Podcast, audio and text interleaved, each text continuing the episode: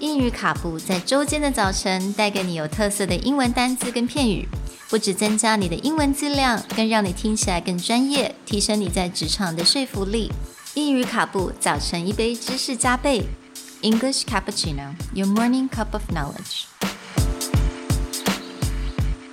Good morning, everyone, Good morning. and welcome to English Cappuccino, episode 49.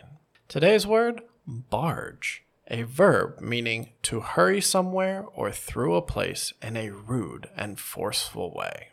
It's spelled B A R G E. 今天的单字是 barge，它是一个动词，那意思就是冲进去什么地方的意思。我们通常会听到这个字是用在 barge into。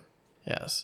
When someone barges into a room, it usually means they come in with a lot of force and they're not invited to be there.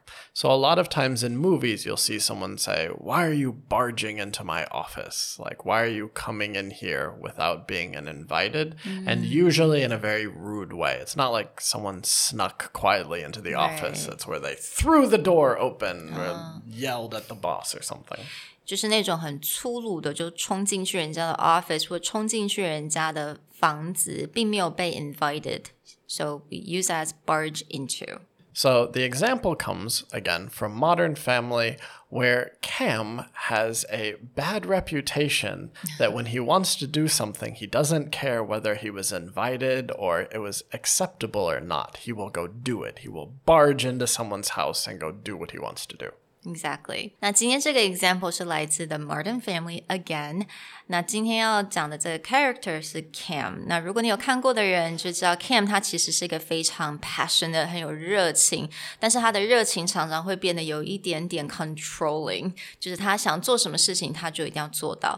所以他在这一集呢，他就是进入了这个他的 Gloria 的。一个房子，然后就给了他一个礼物，他觉得他很好的礼物给对方，但是呢，别人可能不是那么的 appreciate 他这样的行为，所以他在里面就说：“I know I do control, I do barge。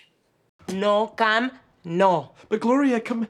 Somebody has to tell you this. No. You try to control everything. You take over people's life. It's always too much with you. You know, maybe we should talk about this out in the hallway. Oh, why? Because there's gonna be better lighting over there? You're doing it again, Cam. You're doing it again. You're right. I am too much. I do control. I do barge. I'll have my friend Abelard come back and paint over it. Through this example, you can see someone who is accepting of what they do, but it does drive other people crazy. So, before you go barging into someone's office, think carefully. Is this the person that you should be rudely interrupting?